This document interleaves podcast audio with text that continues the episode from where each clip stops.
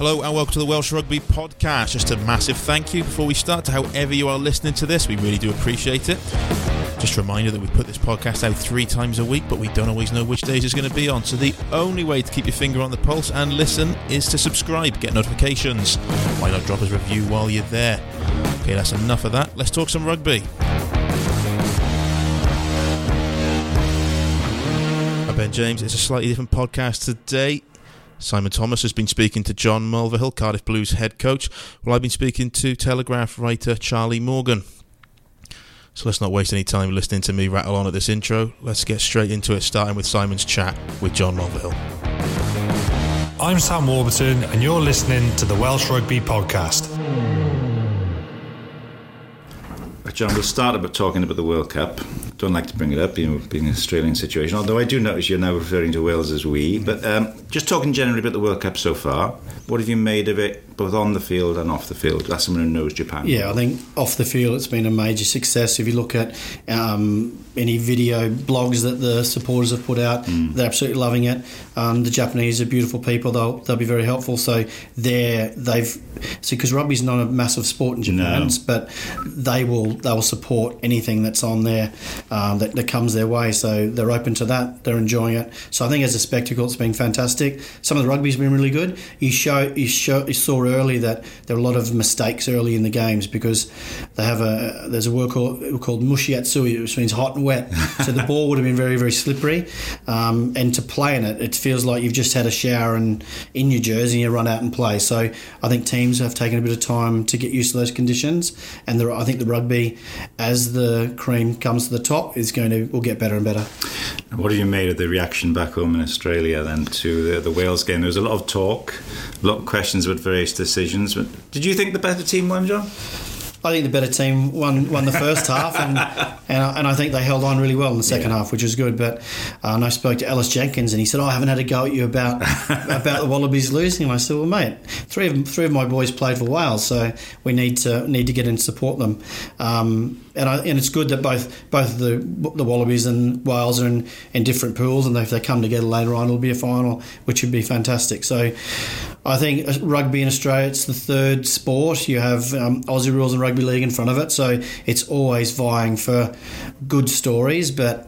I suppose any story to keep it in the press. So, talking about referees and um, and bad decisions went against them, I think they're just that that desperate to to do well and to have success. And I think sometimes that desperation um, bubbles over a bit. And I, I just think there we, we, didn't we don't need Australians aren't um, uh, a country of whingers and moaners, and no. we need to just get on with it.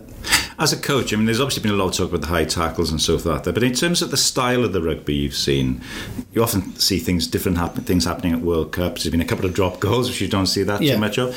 Anything you've seen different? There's been a lot of cross kicking, isn't there, John? Yeah, well, the, the way that defences now are so. Um, uh, the line speed is so big, there's obviously opportunities to put the ball wide. And you had a look at um, both New Zealand, I think, and, and, Africa kicked off the first off a kickoff. They took a ruck and then kicked to the side as well. So there's just opportunities to when they see space, they've got good players who can who can get in there.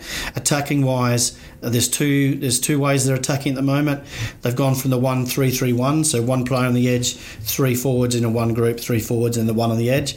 Some of the teams are playing a, um, a two four two. Uh, sorry, a a one uh, four, four in the middle and boys on the edge. So yes. it's a little bit little bit different. Um, those are the teams that are probably more on the carry side of things, whereas the the teams that want to use the ball try and hold that width on the edge. Because good have someone knows they're talking about in yeah. John. I usually have this with Andy Howell, you know.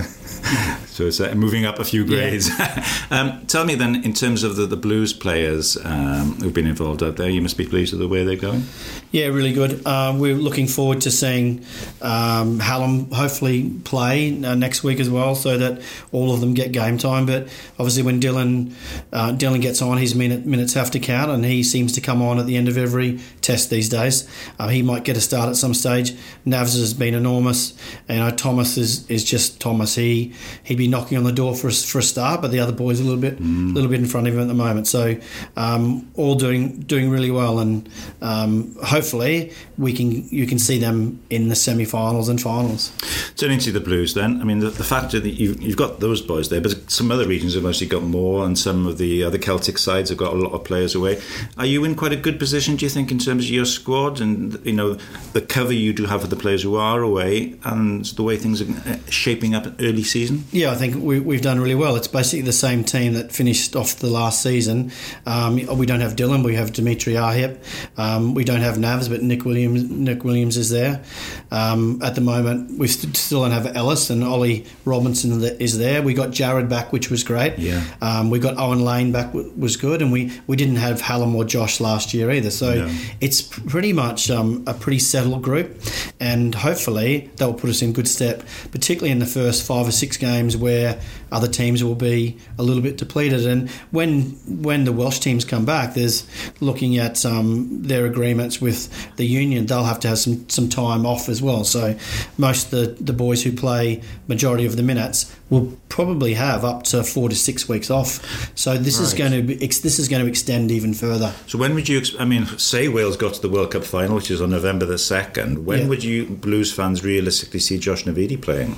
we mightn't see him until Christmas time. Really, Really? D- definitely the the derbies they'll be available for that, but. Um, in their agreement, that they need to have time off after the cup, so you'd be thinking that the boys that are on reserves bench or not a lot of game time, there'd be individual plans for them, and we might see them back a lot lot earlier. But you know, I don't think the Ospreys are going to see Alun Wyn for, for quite quite a while, and then and then you, you look at having a team that's quite settled, and you're bringing these internationals back, and then they leave six or seven weeks later because they go on onto a Six Nations as well. So I think it's got to be carefully planned around introductions back into teams as well. Now, last season you went, as, as we were talking earlier, you went played three, lost three at the start. You started uh, with, uh, you said to me a few weeks ago, you need to start well. Yeah. You've got the first win under your belt. Now you've got Edinburgh up against a, a wily coach in Richard Cockerill. Is someone you come across much in rugby over the years? Oh, not not as a player, but obviously No. as, as a coach. And no, he's he's a good man, Cockers. And you know, every time we go on a conference, it's good to spend a bit of time with him. But he'll prepare a team a certain way, and, and they we've watched the last three games, the two games leading into the last week's game, and they haven't changed too much. They're pretty physical, very direct, a lot like the way that he played, and he he demands line speed, he demands big kick chase, and he gets that, and he's developing a really strong group up there. Important for you as well, your first home league game, isn't it? Because um, home form's generally been pretty good in, in your time. Yeah, well, last year we were only beaten by Sarries, um, Glasgow, and Leinster by a point in that Mm, first teams, game. yeah. So, and we won all, all our others. So, if we can keep our our home record um, healthy, and then we win more than we lost uh, last year away from home, I think we'll give ourselves a, a big chance. But certainly, the boys are really excited about being back here. They love playing on that really hard, fast surface, and we're looking forward to a massive contest against a team that, that put 50 on the Zebre last week, and they're Mm. going to come in with good form. But um, I just think the best will come out in us tomorrow. And it's very much your home now, isn't it? With the changes of the summer, just talk people through a little look, how Will- well that's working. Yeah, Willis Halaholo was saying, you know, this is definitely our home now. So we trained at the Vale last year, and we'd come in once a week into here and at the at Arms Park and do our captain's run and play on the weekend. So we're in there every day now. So we train at the Arms Park. All of our weights and nutrition and, and medical and meetings are done there, and uh, then we train at the that Wiz across the road, the Institute of Sport, on their ground. So the boys have spent a lot of time in and around. It's great that there's actually a, a physical presence in town as well. So uh, hopefully that will rub off and we get uh, more support on the back of that. But it's definitely our home, and no one wants to get beaten at home now. Now, a few of the boys are going back and forth between Sophia Gardens and the Arms Park on their scooters. Have you been tempted to take that up, John? No, I'm walking walking at the moment, but uh, we're ha- happy to report there's been no accidents or incidents, and uh, the the races are still on. And uh, Matthew Morgan seems to be the quickest on the scooter. I think he's a little bit lighter than some of the other big boys on them, so they're having a bit of fun. And that's that's what we talked about about if we're coming back in to the Arms Park, there are a lot of things that could go wrong, and if the attitude was wrong, so we said let's make it a bit of fun. Get your scooters, get your bikes, start walking, and let's just move on together because we couldn't. It was out of our control us coming back, Mm. so we have to make the best of it. Tell us, John, then about some of the uh, the biggest characters in that blue squad. When you were there, there's a team meeting. Who's the ones that pipe up the most? Who's got the most to say? Who's the biggest uh, biggest chopser?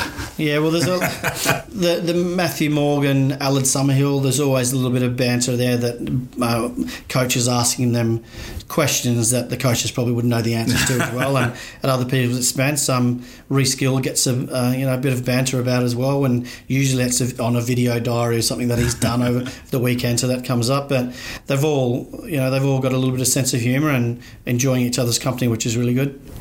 And you've been in charge now, sort of there about 15, 16 months. Enjoying it? So you've been coach a long time now in uh, Yeah. professional rugby. Yeah, I have, but uh, I'm really enjoying it here. I think this year we've got a little bit more of the flavour of what I want as a club. I, I want it. Uh, um, I inherited someone else's uh, culture and someone else's team last year, and we've changed a lot, particularly on the cultural side. And we've we've had some leadership um, uh, courses and meetings that we've gone to. We've got speakers in because it's really important. And the boys have come up with three things, and that is work hard, be consistent, and look after your family.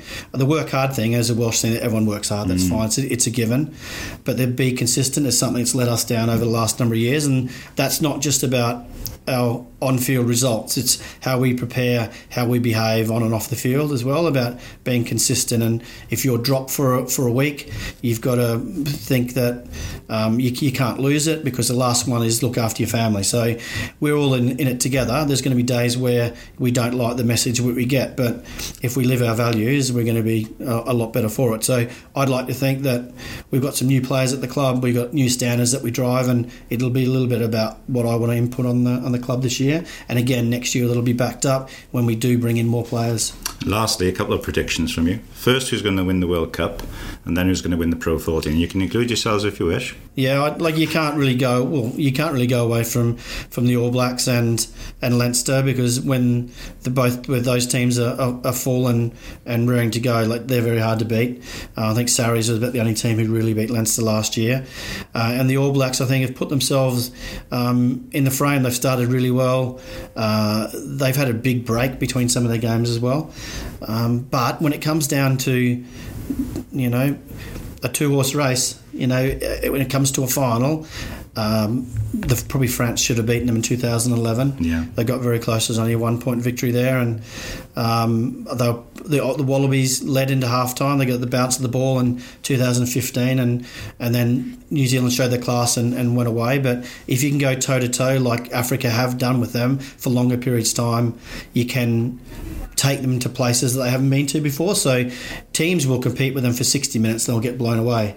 Uh, you can see that the Africa's wins and the Wallabies wins over the last uh, six months has been when they've gone after them for the full 80 minutes. So if a team can do that, they can win. But at the moment, uh, they just find ways to use the ball, move the ball, and defend and attack the ball a little bit better than everyone else. And maybe Wales and the Blues to make those finals respectively. Would you settle for that? I would, I would love that. It would be fantastic. be absolutely fantastic. Like we, we've got to be um, uh, understand where we are at the moment in, in our group. We'll obviously be better again next year, but I think our our um, our aims are to be top three in our pool, which means we play finals. And when you get to finals, anything can happen. And we need to get out of our Challenge Cup pool, and we're really looking forward to that as well. But I think last year we, in some parts, we thought too far ahead. This year, it's definitely one game at a time, and really looking forward to this week's game against Edinburgh. Brilliant. Thanks for joining us, John, and um, all the best this weekend. Thank you. Thanks, mate.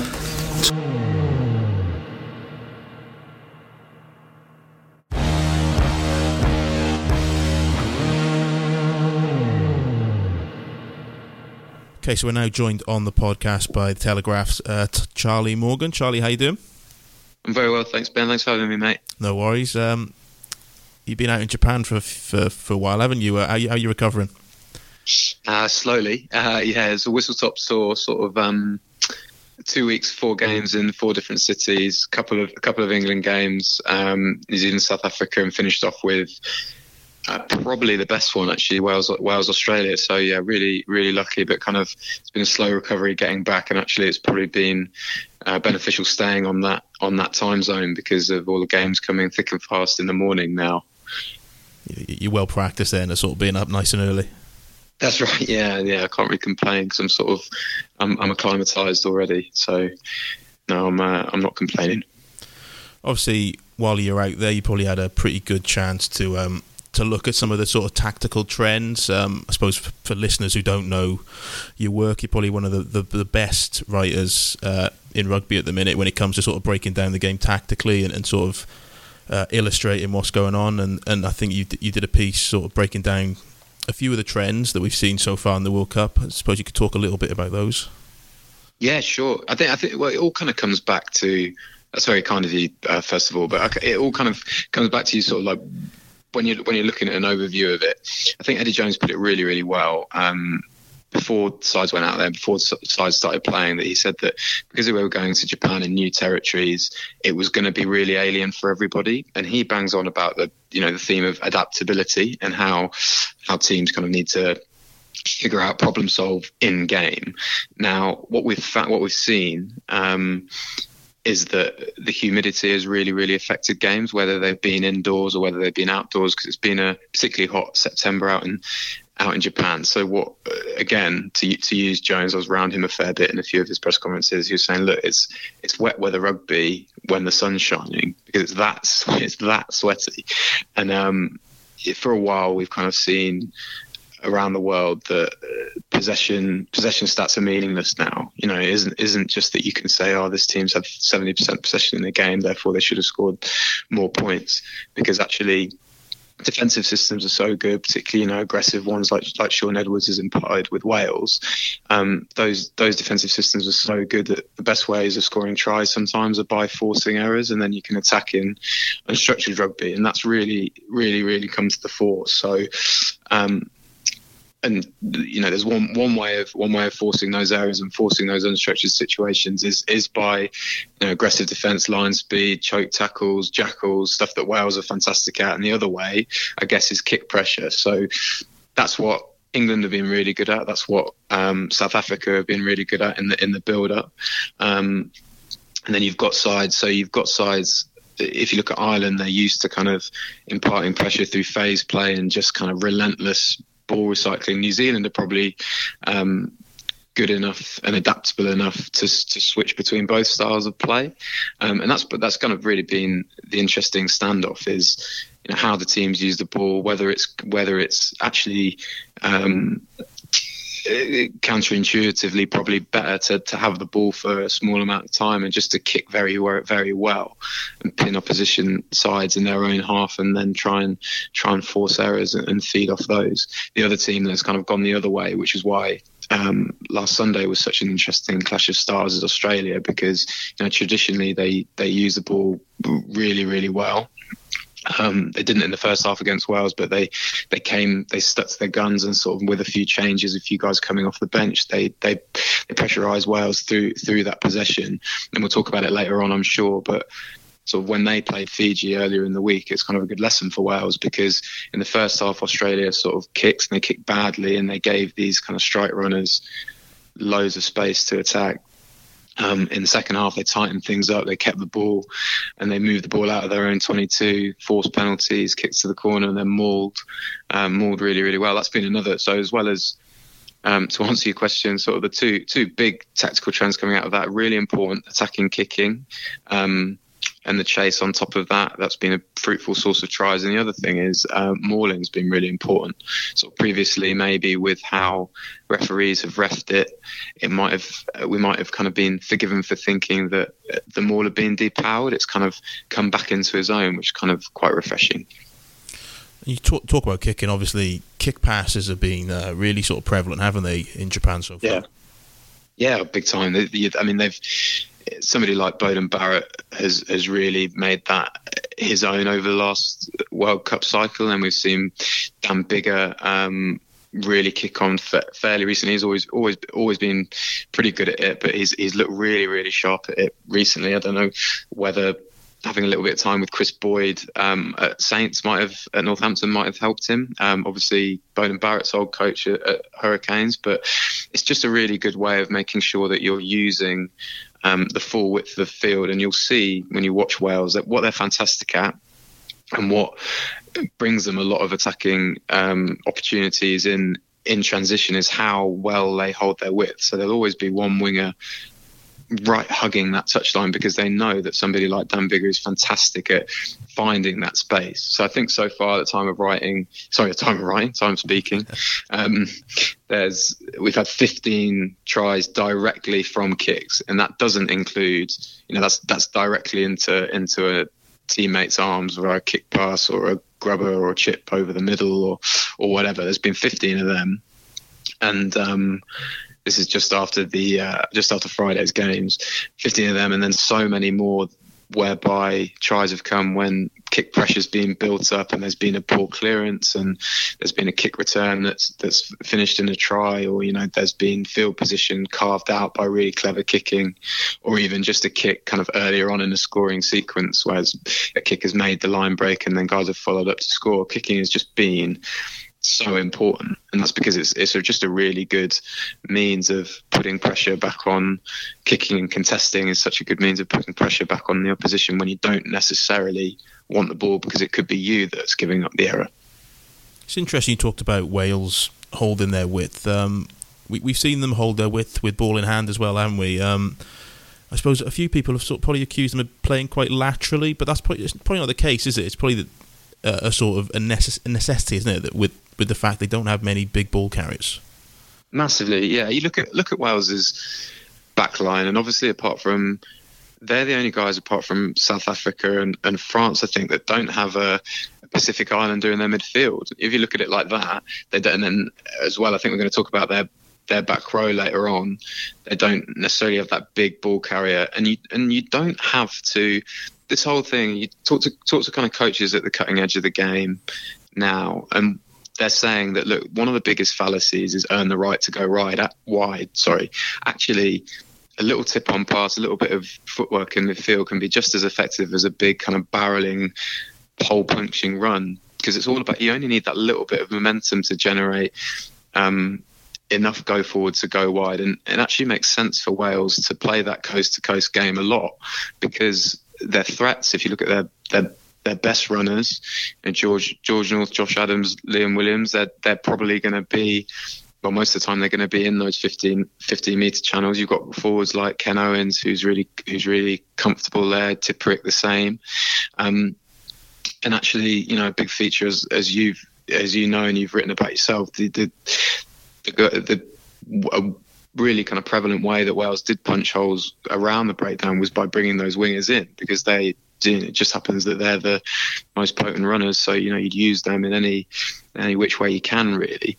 So yeah, I, I, I think the lateral thing's probably blowing that out of proportion if you think it's a real problem for Wales attack. Well, actually, it's probably the the smartest way they can go about go about um, using the ball. You know, and, and as we've uh, kind of as we've talking spoken about earlier on, they don't they won't want the ball for that long anyway. So yeah, it's really interesting. It's been, you know, in the early stages of that that Australia game, I was really struck by how slick they looked in those transitions, how how good their ball movement looked, and how much they threatened Australia. And I sort of went away from that. Um, as their, as their scrum platform sort of struggled a bit and their line out got a, there were a couple of steals weren't there so um, but yeah no I certainly don't certainly don't think it's a problem I think it's smart more than anything because it's interesting we talk about sort of the Welsh fitness maybe being superior than a lot of teams, and, and we'd have expected Wales to sort of push that wide game late on in matches to sort of create even more sort of space. You know, as, as sort of you're getting towards the 80th minute, there's probably more spaces to get sort of George North and Josh Adams and Liam Williams into the game, but. The way the first two matches have gone, it's been a case where Wales have really come out the blocks and attacked early on, and then they've sort of maybe deliberately, maybe not deliberately, sort of depends on the context of the match, but they spent the second half really defending quite a lot.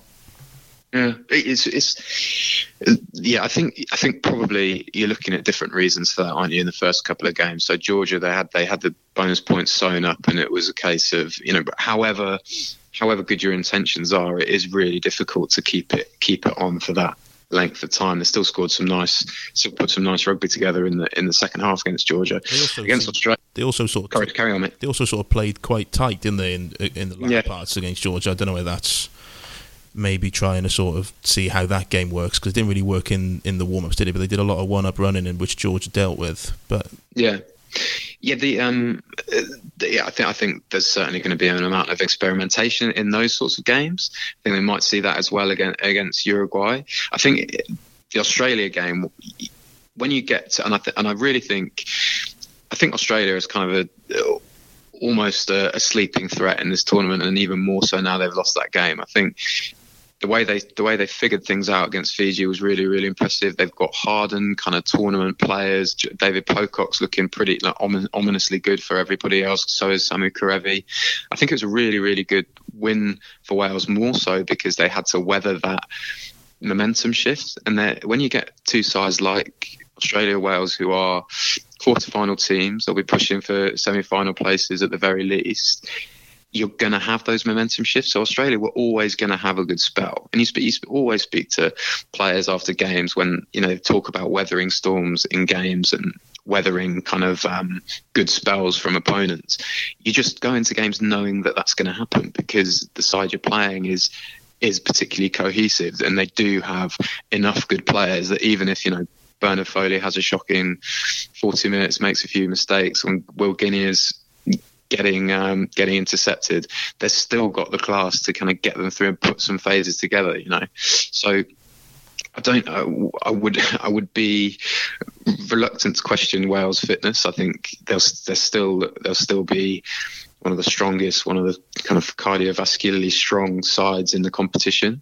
I think they would. I think that was just a momentum shift, to be honest, and they did really well once Australia got back to within a point to to pull it back again and to and to get over the line because Australia are no mugs. And I think they're they're going to challenge at the the latter stages of this tournament for sure.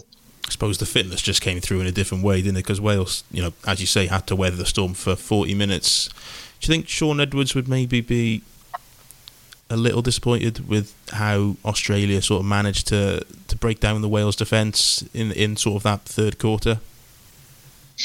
Eh, yes and no. I think he'll always be. I think he'll always be disappointed when he is. A, he's a perfectionist and he's a he's a really he's a hard standard driver. But what Australia did so well was to kind of to flip the script a bit. You know, they were as you again as again you've written about Gareth Davies was picking was reading their phase play so well I mean, that was actually turning possession into a hindrance for Australia because they were giving up points and giving up field position and, coughing up errors while they had the ball. When they brought on Nick White, they changed tack and he was running a bit from the base, and you had Matt To'omua out the back of that forward pod that they were running off the scrum half. He was sort of off the back of that they were getting a bit of, they were getting a bit of go forward anyway. So with White sniping, they offered just a totally different threat. And I feel like you know, it's the same Australia side that put 40 odd on put 40 odd on New Zealand. So actually to, to hold them to um, whatever it was 25 you know isn't isn't the, isn't the worst effort in the world. And and if you look at it there were nice conditions. It was that wasn't as um, as sweaty as the games we've seen. So it was actually pretty kind of conducive to ball movement and pretty it was a fast track a good track as well. Um, Wales should have should have made could have easily have scored uh, one try, you know, one try more in that first half. So it, it was a it was a good win in which they had to to weather a clever attacking side. You know, they they fell they fell down a couple of times, but again, you factor in that that was partly what was partly to blame. There was a scrum that was struggling and, and coughing up penalties. So, yeah, I mean. It, Shaun Edwards will be will be disappointed. Uh, is the short answer, but still so many more positives I think to take from that win. I suppose another we saw another trend, didn't we, in that game as well, which was drop goals. Um, we saw Dan Biggar pop on over after 36 seconds, and then Rhys Patchell did. I think it was about three minutes into the, the second half. It, it, they seem to be something that we, we rarely see in Test rugby, and then a World Cup comes around, and suddenly you know everyone's doing them. Yeah, really, really funny. It's um, I went through a few, a few stats about, about drop goals and how, and it was really interesting to see how kind of we it's actually it's the low it's a lower rate of drop goal attempts per game this time round and in 2015 but they always tend to crop up at interesting moments and, and kind of match game shaping moments so 2015 Dan Dan Carter had got something like two in his entire career in the build up to the um, you know, two in this 100 plus test career in the build up to the 2015 knockouts. I remember being at being at the game, New Zealand South Africa at Twickenham, and watching him in the warm up, and he was just practicing drop goal after drop goal after, after drop goal. And I thought he's, you know, he's he's got two in his Test career. That, surely that's just not even in his psyche. He got a couple in that game, or, or, certainly at least one in that game, and then another in the final. Um, I think teams, you know, that you, you talk about defence winning World Cups. I think certainly what we saw from Wales um, is that is that that's a proactive step with the, with how cohesive and how effective their defense is. It's it's it makes it more effective the fact that they can just take points and, and keep that scoreboard ticking over and and it's just really clever it's really clever stuff from Dan Biggar and, and so many sides they won that they won that counter rucking turnover didn't they in the, at the very first ruck of the game went a couple of phases weren't necessarily making any headway and he just stepped back. I thought that was really, I thought it was really proactive. You know, you can you can look at that as negative, and why aren't you once you're in the 22 looking for a try, looking for seven points? But if you just take three and you know and you have that confidence in your defence, it's like it's like what we talk about with Wales fitness. They they think and they kind of have this self belief about their fitness. Therefore it's it's in, it's imposing, it's intimidating to play against. It's the same with their defence. If they'd taken three and going right, okay, you've got to you've got to score more than three to be ahead of us, and you've got to score more than three against our defensive system that we're so confident in.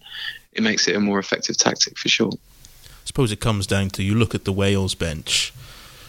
As good as the players are on that bench, it's not a bench built for chasing, is it? So I suppose it, it, it's putting your eggs in the basket that you build a lead in the first half, and then you back your fitness and you back that bench to close the game out. Like people like Owen Watkin, they're brilliant defensively. You saw the rip on on Kerevi, but it's, it's it's not a bench built to really chase you know fourteen point leads, is it?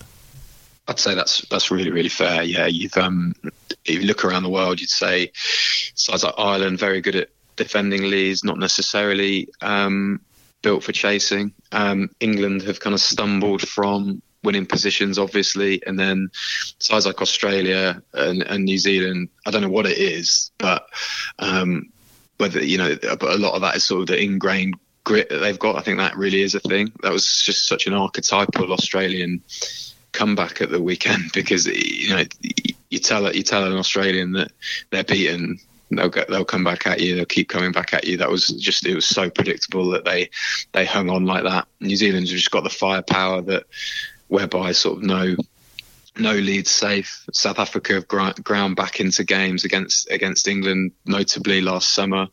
Um, it is interesting. You know, some sides some sides are, are, are suited to being front runners. You know, and um, I, I, think that's totally fair to say, and that's a kind of another another reason why it makes sense for Wales to take the points whenever they can another sort of interesting dynamic. It's always built up before Wales Australia games. Is the back row obviously when you got Michael Hooper and David Pocock, it's always going to be a sort of big talking point. But yeah, in terms of numbers, Wales came out on top in turnovers. Um, and it's an interesting back row, isn't it, for Wales? Because you look at who they've lost. Obviously, they lost Warburton in the last 18 months, two years. They've lost Faletau before the tournament.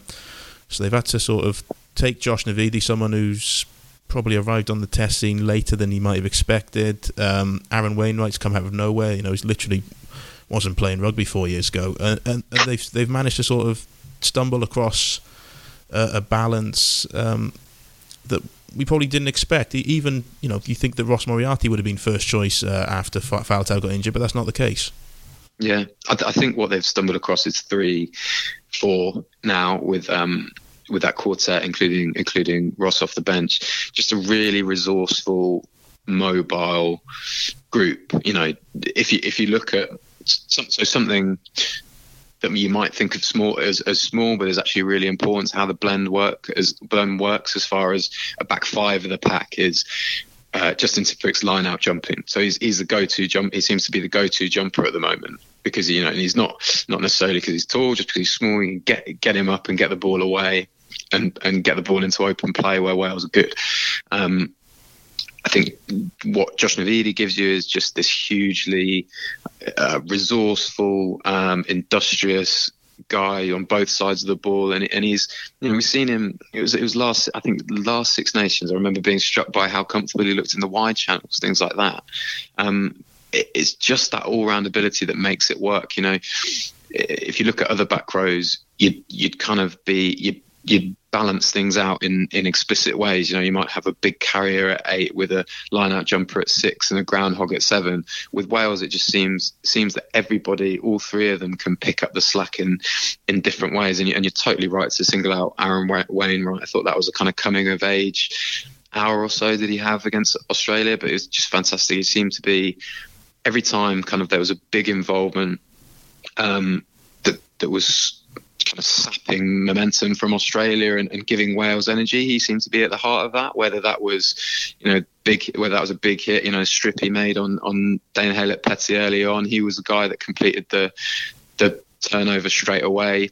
And he's, he's and he, I know Warren Gatland mentioned um, in the build up to that game, he's quite excited about using Wainwright more as a carrier because he doesn't feel like that's been um, that's necessarily been a big uh, thing that he's managed to get across in his early career so far. Because he's, you know, we, we talk about his tackle counts, don't we? And they are ludicrous. They're huge, and and it's not just, you know, he's not just putting his hand on, you know, he's not just dropping guys and getting staying on his feet. He's burying people. He's burying people and sapping um, sapping momentum from opposition attacks. You know, so there's there's more to come from it, which is cool, which is really interesting. Looking forward to the rest of the tournament.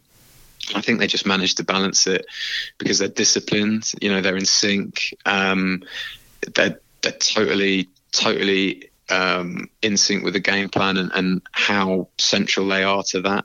And they just cover all bases. They muck in between them. They, it's, it's been it's been really cool to watch, and it was especially interesting to see them go up against what was a really you know, Hooper, Hooper and Pocock were good. You know, they were good on Sunday. Isi Naisarani got he got held up in the, um, but you know he, he's he's a good player as well. He's an offloader and a carrier, and I think that Welsh trio, that quartet with with Ross Moriarty coming off the bench, I think they came off, came out of it on top, which really bodes well.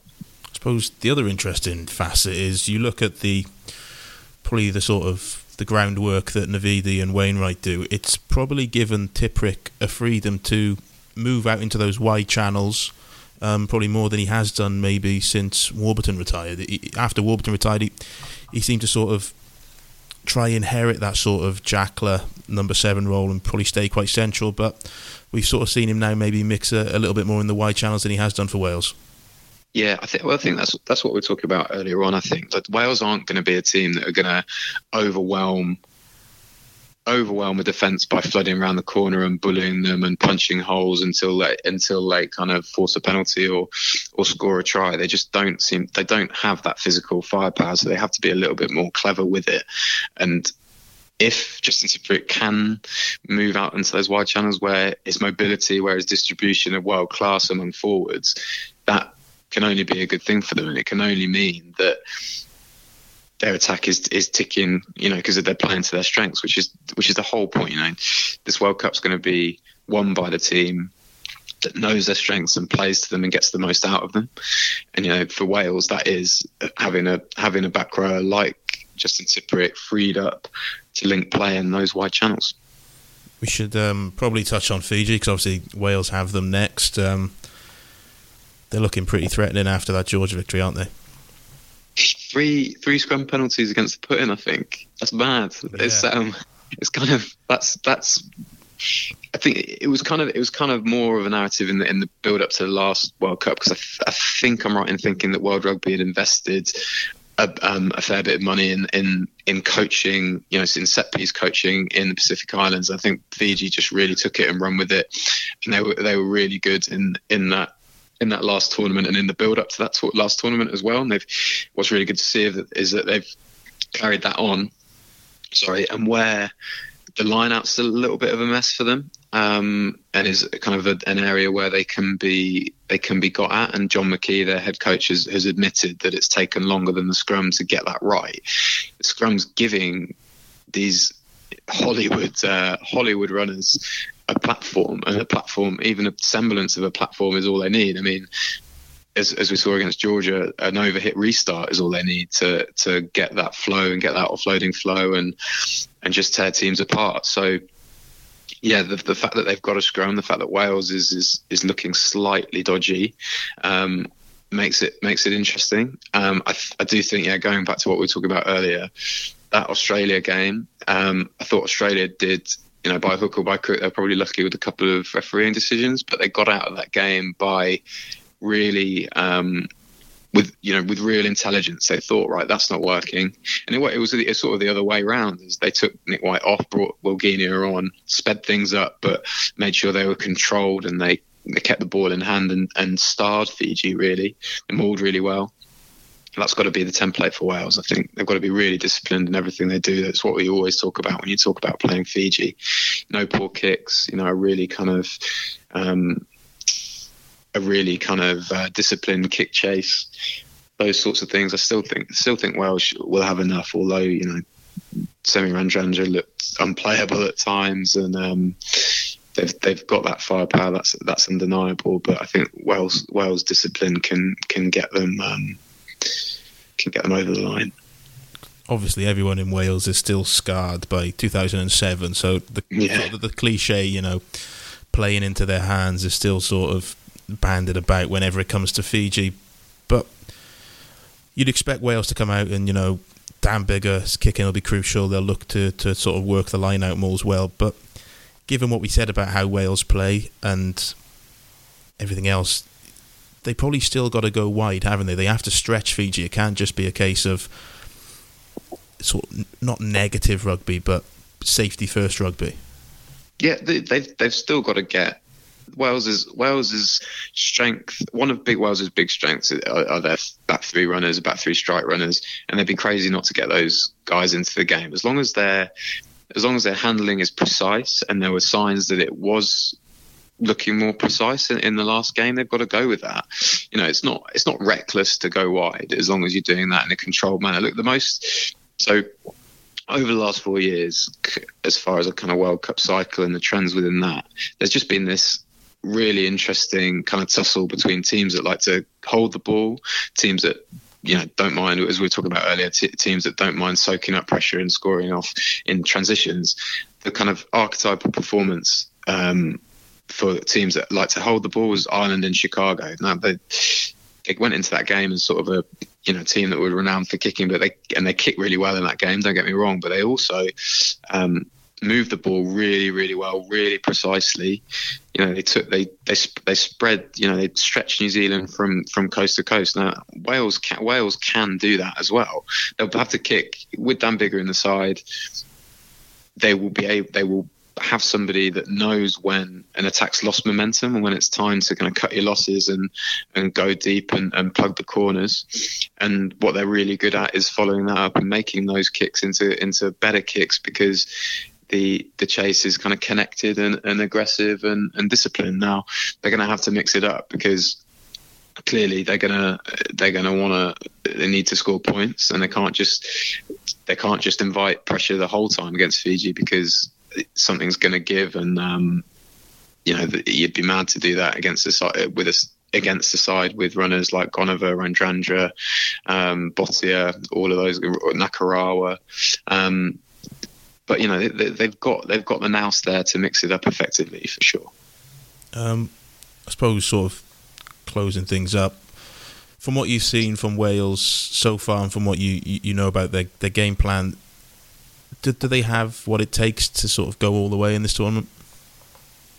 I'd, I'd say, yeah, I think that's that's difficult to say with any certainty for any side apart from New Zealand, just because New Zealand are the, the team that won the last two. The amount of know-how in that side is just huge. I think uh, what I will say about Wales is I think they've definitely got enough quality to get to a semi-final, and then what they do have, perhaps more so, or at least as much as anybody, is that togetherness and that resilience that they've forged over, you know, over, over this winning run, but a long time before that you, you know, people. I've, I've, come back to come back to work in England, having been out in, in Japan for these two weeks, and English supporters and English kind of people in the office are going, "God, you know, wouldn't want Wales."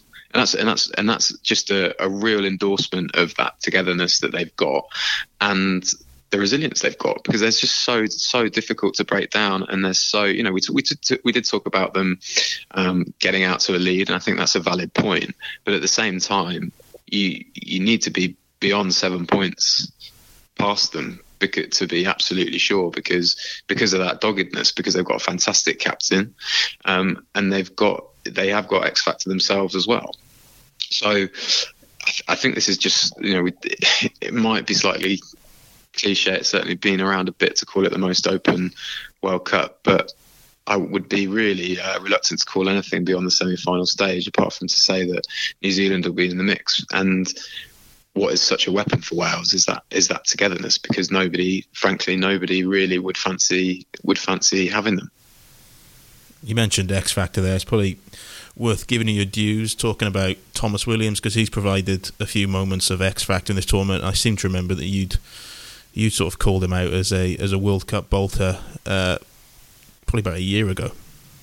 Well, I, ju- I just I just thought is the way Wales play, the way kind of the game's going, really quick, really tenacious scrum halves are really valuable. So look at um, um, it, both of the both both the New Zealand guys probably slightly different, but certainly certainly Faf certainly Gareth Davies. Um, if you've got a side that um, you know the, the way the game's going as far as kind of transitions being really important just sheer pace at nine is is, is going to be really valuable. And he just really struck me as this kind of really nuggety really tough um, really quick operator with great footwork good you know good link play.